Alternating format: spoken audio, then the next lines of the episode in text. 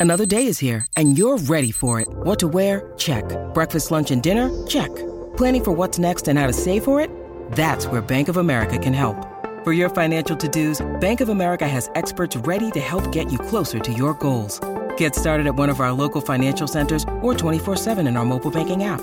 Find a location near you at bankofamerica.com slash talk to us. What would you like the power to do?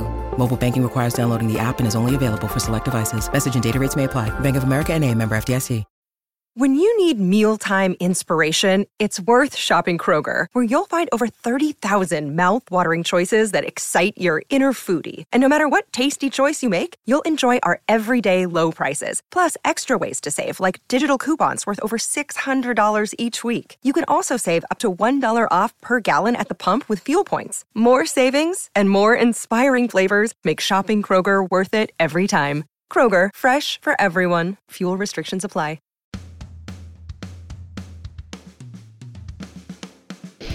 Welcome back, everyone. It's an exciting time for the Atlanta Braves. They just made three additions to the bullpen, which I'd love to talk to you about. We're coming up on the trade deadline, so there could be more potential trades coming up. I know we've talked about trades a lot lately, but man, it's that time of year, and man, and it's a fun time of year. So let's get into it. Let's talk about these three trades specifically, and maybe some trades that we could potentially see based on some rumors that have come out how crazy these additions would be. All right, let's get into it.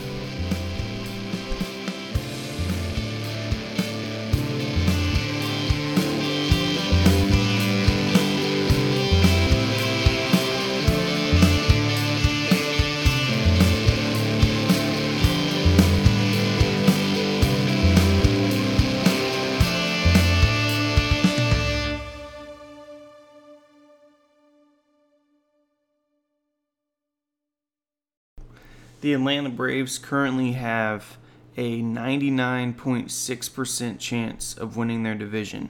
Being this late into the season and having this massive gap of a lead, it would basically take a miracle of the Phillies coming in and sweeping the Braves all seven games that they play them to really have a chance of catching the Braves. I mean, think about it. If the Braves and the Phillies were to play, the Phillies would have to sweep the Braves all seven games, and they still would be five games behind in the standings. So, that being said, the Atlanta Braves are obviously looking for the postseason during this trade deadline, which is going to make it interesting. The Braves pretty much know it's almost it's virtually guaranteed that they're going to make the postseason. So this trade de- deadline isn't to help keep them afloat to make the postseason. This is going to be once they're in the postseason, how are we going to ensure that they make it far in the postseason? And those two things are not always the same. It does it mean what I mean by that is your targets of who you're trying to target could change. But I want to take a step back and look at these three players that the Braves have acquired so far. Very minor moves, right? You got the Yonny Chirinos, you got the Pierce Johnson, and the Taylor Hearn.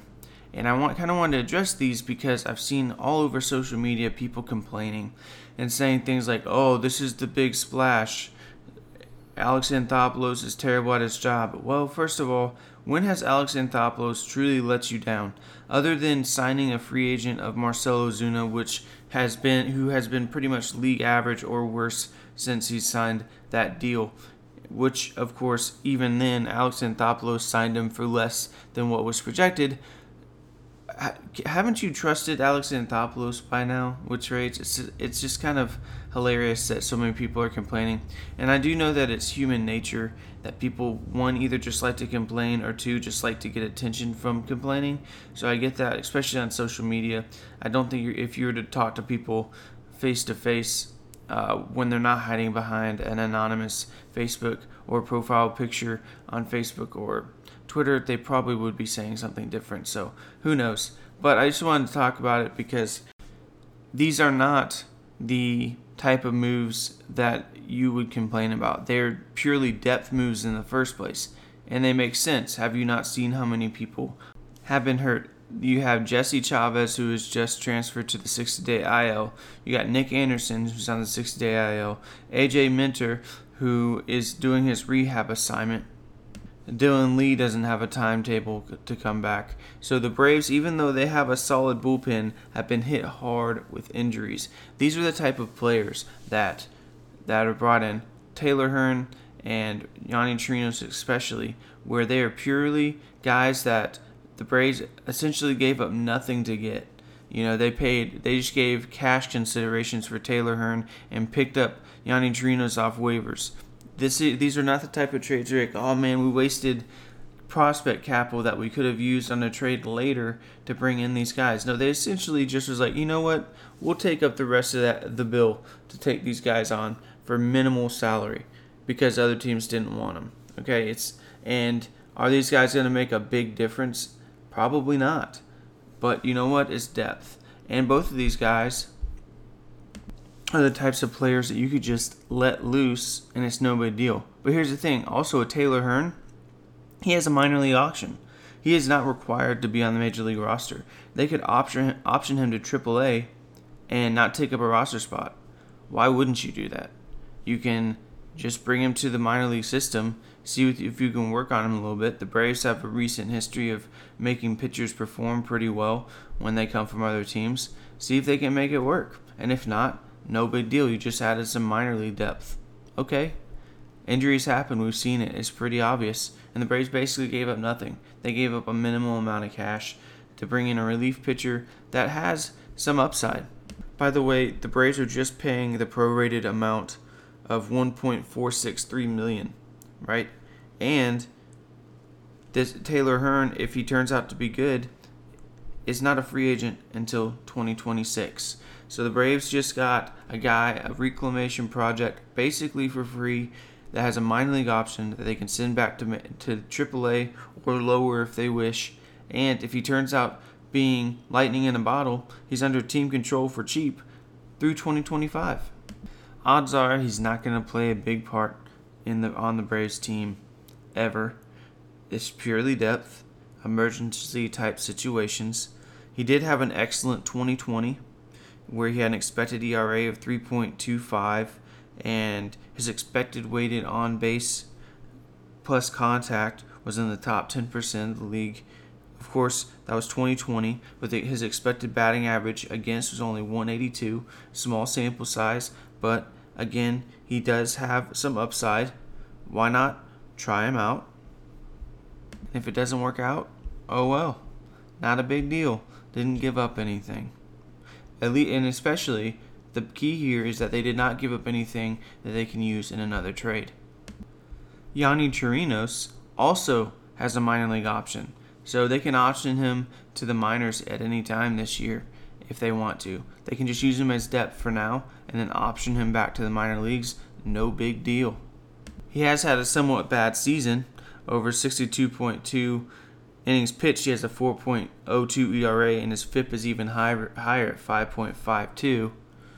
And if you look at his StatCast page, it's almost comical. Like his average exit velocity against, hard hit percentage against, expected ERA, expected batting average against, expected slugging percentage against, strikeout rate, swing and miss rate, and fastball spin rate are all in the bottom 5% of Major League Baseball. He is not performing well at all. The only thing that he's doing well at is he is limiting walks. He's in the best 42% of the league at limiting walks. So, yeah, this guy is not the type that you're bringing in to be a game changer. That is pretty evident. In 2022, though, in a limited amount of time, he did show some elite stuff. He had an expected batting average against him of only 226, an expected slugging percentage of only 330, and an expected ERA of only 3.01, and he was only giving up his walk percentage was only 3.3%. So he does show chance of showing us some elite stuff, although that was in a limited sample size of a massive seven innings. So you don't want to lean into that too much. And also, you don't really want to lean into his ERA this year either. It's an ERA plus of 102, meaning it's 2% better than league average, that 4.04 ERA. But his FIP is really bad, and he's giving up 1.4 home runs per nine innings. And his strikeout to walk ratio is 1.55, which is the lowest of his career. So, yes, looking at Yonny Chirinos, absolutely, he is not the type of guy to get excited about. And I get the frustration on him. I do, but here's the thing. A lot of his issues stemmed from the fact that because of Tommy John surgery, he only had 18 and one and one third total innings from 2022 from 2020 to 2022. And so he's the type of pitcher that injuries really have messed him up and he hasn't been able to get fully healthy. So there's a chance that he could, you know, step it up and play well. And on on top of that, like I said, that he has a minor league option remaining. The Braves can just option him to the minors rather than putting him back on waivers. Of course, they'll take a 40 man roster spot, but still, that's an option they have. And if they don't want to keep him, they can just release him or put him on waivers themselves. It doesn't matter. Like literally, it's a depth move. They the Braves are depleted in the bullpen right now, so why not just put him out there in a, if they're up by seven runs? You know, it's not that big of a deal, and he has a minor league option.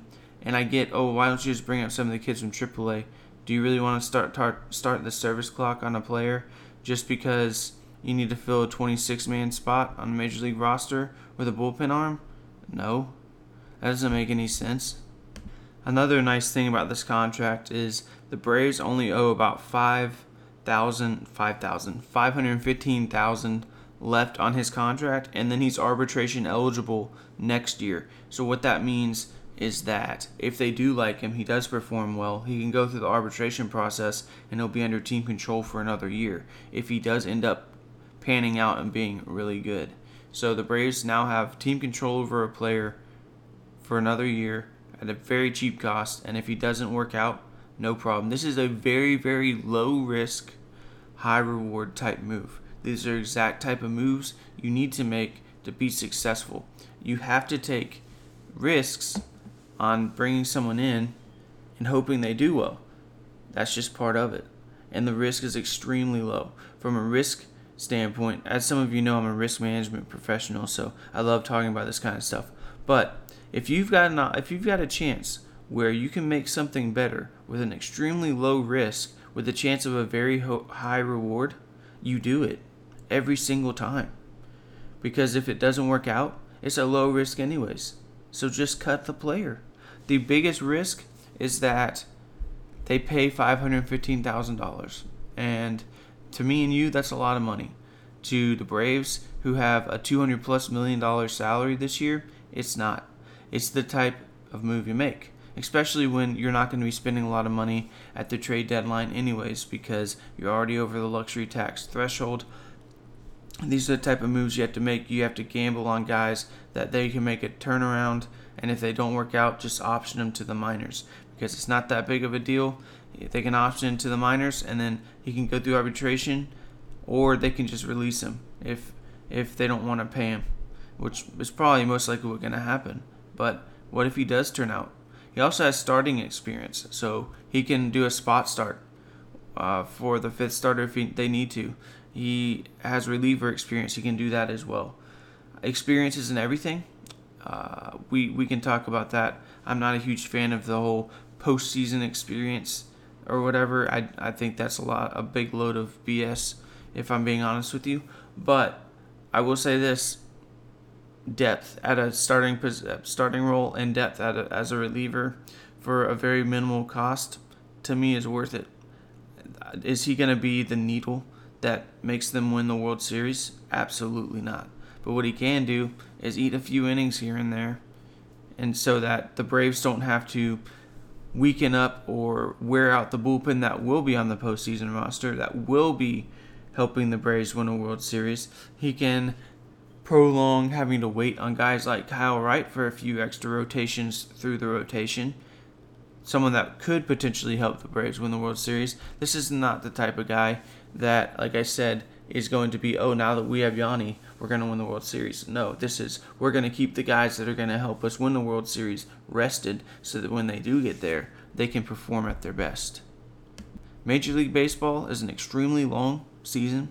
We are on pace for the most injuries to pitchers in a single season all time. So, depth is important. And yes, you can make the argument that you could bring up someone else. Sure. But Yanni was available on waivers. They claimed him. It's pretty simple. It was a very smart move. So I want to talk to you guys about something. Magic Mind. I'll be honest with you. I don't typically like green drinks, if you will but I was starting to get to the point to where I needed to try something new. I was drinking way too much coffee, I couldn't stay focused, and I was constantly crashing from taking so much caffeine. So, you know what? I decided to try it. I typically don't like green drinks. I don't like the taste, the flavor, the consistency, but Magic Mind was different. You know, it's the type of drink I could take uh, as a, it's a little shot. You can take it anytime. And I started taking it with me at work and it made my life way better. I was able to focus better. I was able to cut back on my coffee intake. I have a desk job and I was drinking way too much coffee. It's really helped me to focus, and also it's allowed me to focus more on doing my research for these podcasts. It takes a lot of time and effort to do the research and focus to think of points to get your point across, and Magic Mind has really helped me with that. And the great thing is that it's got all natural ingredients. That's my favorite part about it. I I personally am trying to get more natural with everything I eat and drink, and this has been awesome. It's got all different types of natural matcha, lion's mane mushrooms, cordyceps mushrooms, and guess what? I don't even like mushrooms, but I like this drink. It's crazy.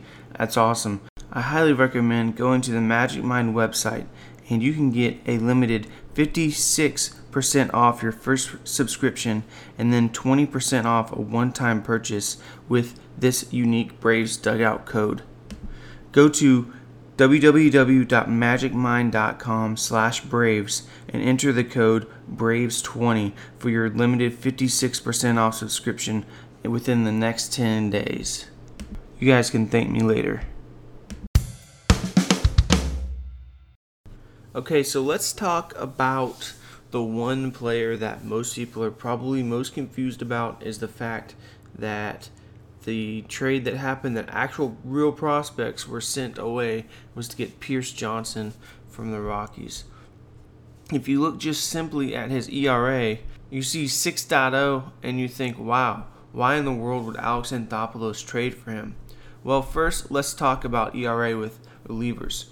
It is very volatile with relievers. Relievers do not pitch nearly as many innings as starting pitchers, so they could have one bad outing and it would drastically change their ERA.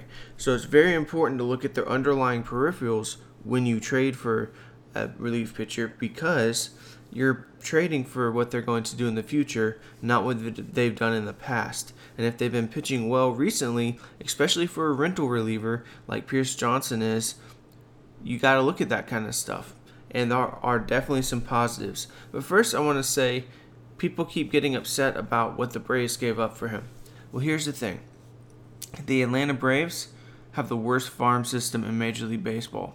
Not all top 30 prospects in every farm system are created equally.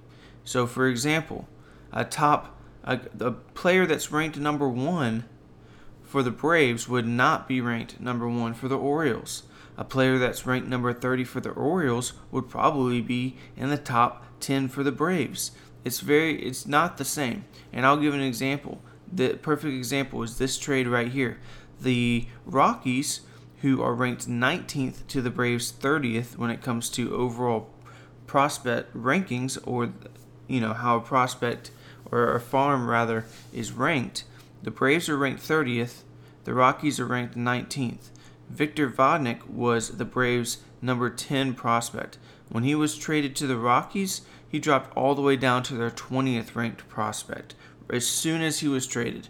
That just shows that you cannot look at top 30 rankings from two farm systems and think they're the same. You also can't look at a t- bottom 30 farm and think, oh man, a top 10 prospect in a farm system, that's kind of a lot to give for a rental reliever. Not if it's the worst farm system in Major League Baseball. Like I said, they're not all created equal. The Braves basically got this reliever for almost free because Vodnik really didn't have a spot on the Braves in the future anytime soon. He was purely a trade asset, and he was not going to return a very good player in the first place. And when I say very good, I mean like a splashy trade. Anyways, he was not going to be the key piece. He would have just been an addition to another piece that was the headliner, if that makes sense. Victor Vodnik was never going to be the headliner of a big splashy trade that the Braves made. It wasn't going to happen. And we should probably trust Alex Anthopoulos on that in the first place, but I'll tell you, even if it wasn't Alex Anthopoulos doing it, I'd be saying the same thing.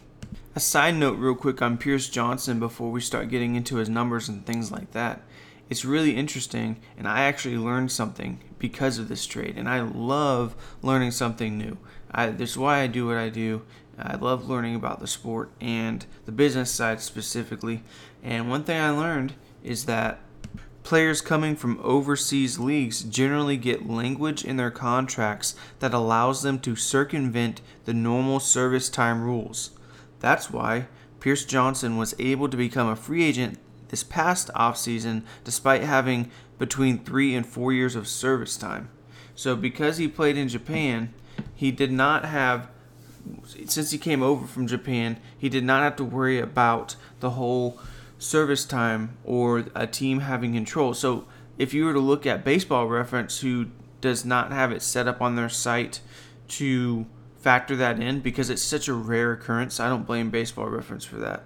Uh, if that's the one thing they get wrong, I mean, holy cow, they get so many things right. But if you were to look at baseball reference, the player because they didn't factor that in that that language in his contract in, it shows that he was actually under team control through like the 2025 season. So it looked like, oh, I was like, oh man, the Braves get him for all they had to give was Victor Vodnik, and they got him for a year and a half of team control. That's awesome.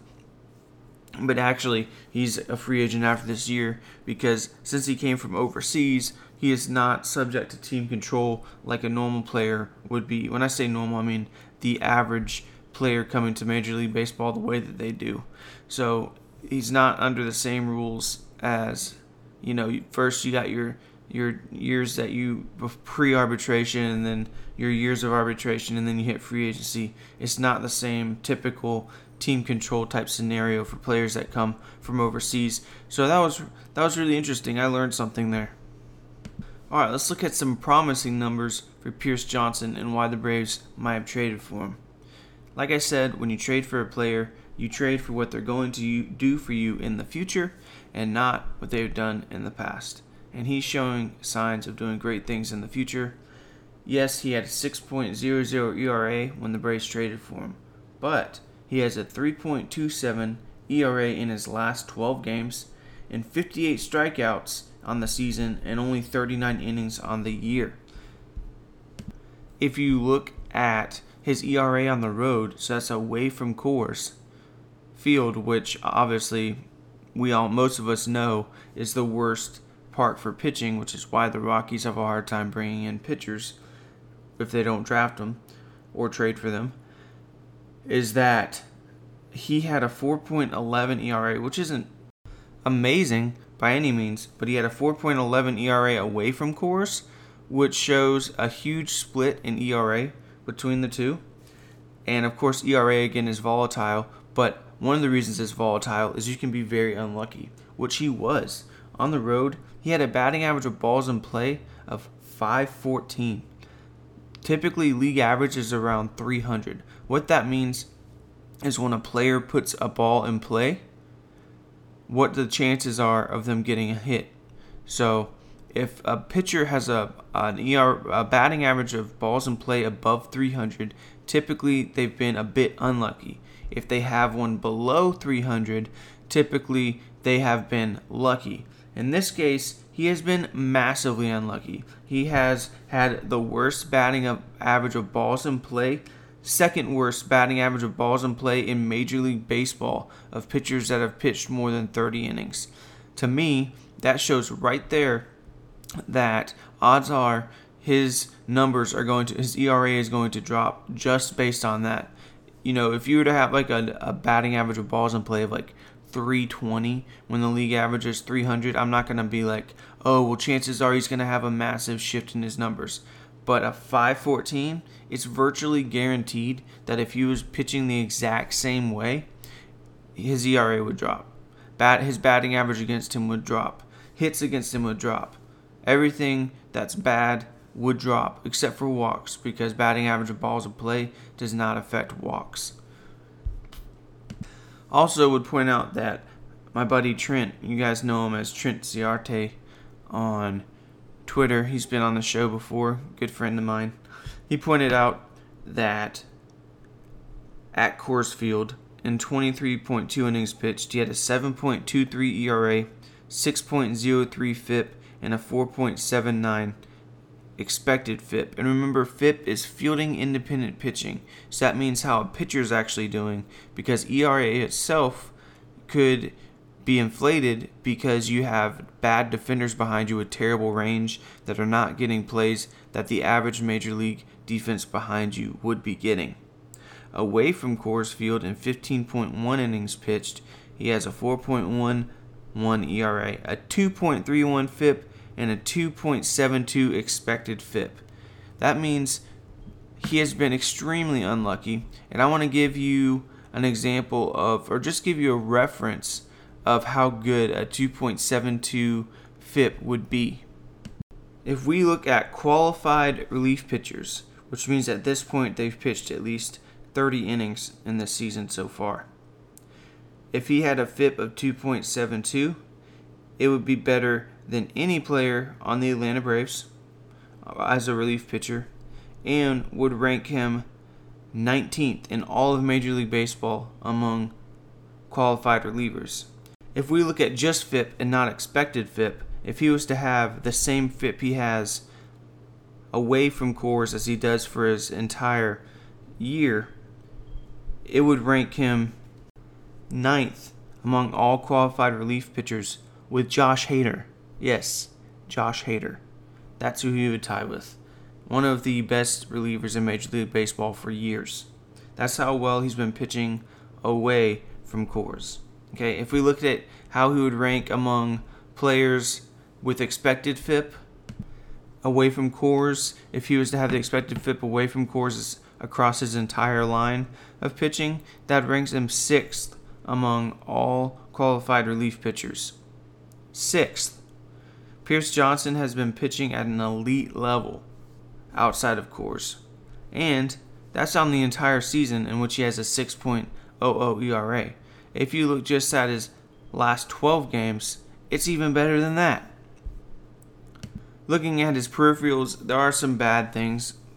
Players do hit the ball hard against him, bottom 3% of the league. His average exit velocity against him is the bottom 8%, which really hurts his expected ERA and expected weighted on base average. But again, this is overall, including at Coors Field. Okay, I'm giving you numbers including Coors Field. But let's look at some of the positive things. He's in the top 11% in all of Major League Baseball in strikeout percentage and the top 17% of swing and miss. He's got really good swing and miss stuff. His curve spin rate is in the top 7%. His fastball velocity is in the top 13%.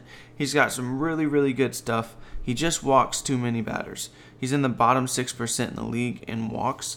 But again, with, well, I say walk percentage is what I should say. But again, when you have a small sample size like a reliever, walk rates, strikeout rates, and stuff, they can be volatile. But there are some definitely some things to be excited about.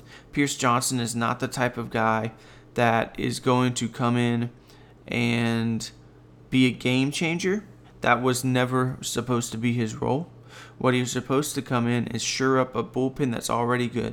This was not a big splashy move that was supposed to be the difference between them winning a World Series or not. This was helping them to continue to have a solid bullpen for the rest of the year. And if he works out, great, he makes the postseason roster. If he doesn't work out, no big deal. We got AJ Minter, hopefully Dylan Lee, maybe Jesse Chavez. We will see. We have some more bullpen help coming from the injured list. This is a guy that's just here to help while the players are injured, and if he works out, great. If he doesn't, great. It's a low risk, high reward type of move. It's the exact type of move you need to make when you hardly have any money left on your payroll to spend. Remember, the Atlanta Braves, for the first time in franchise history, is over the luxury tax, and even if you include inflation, it's the largest salary they've ever had. So it's not like the Braves have a lot of spending room here. And I know people have the argument, well, you know, it's not it's not our money, uh, so I don't care. They can spend as much as they want. That's not really how it works, okay? If you get under financial constraints, it affects your team for the future. And yes, it does make sense for the Braves to go all in right now with the roster that they have, so we could see more spending. Who knows? I can't really say for certain. Uh, this is the type of move that doesn't really matter anyways because he's a rental as far as money, and the Braves are on the hook for the prorated amount of five million dollars. So it's even less than two and a half million. So look, Braves are on the hook for about two million ish. So they're not spending a lot of money on finances either. I think it's a great move. I am all for it. I support it.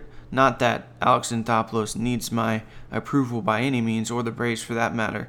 But you guys are here. You obviously want to hear my opinion on it, and I want you to know that I'm a big fan of that move. The other two moves, purely depth. There's no even real reason to be like it's a good or bad move. I would also like to suggest that maybe don't make statements like, oh, Alex Anthopoulos is such a terrible GM because he made these moves. He could have gotten this, or the Braves really need this, or the Braves need this. They don't need this. Listen, when a trade like this is made, where it's a low risk trade, that it's not mutually exclusive. That doesn't mean this is the only move that can or will be made. There can absolutely be more moves made, and Victor Vodnik was not the type of piece that you had to worry about ending your chances of making a good trade. One thing that would be, oh, what is that trade? Why would they do that? Is the Angels just acquiring Lucas Giolito in a year where they gave up one of their top prospects. It's a top 60 prospect in Major League Baseball for a rental starter when they're probably going to struggle to make the postseason in the first place just so they can save face from keeping Ohtani? That is a trade that you'd scratch your head on.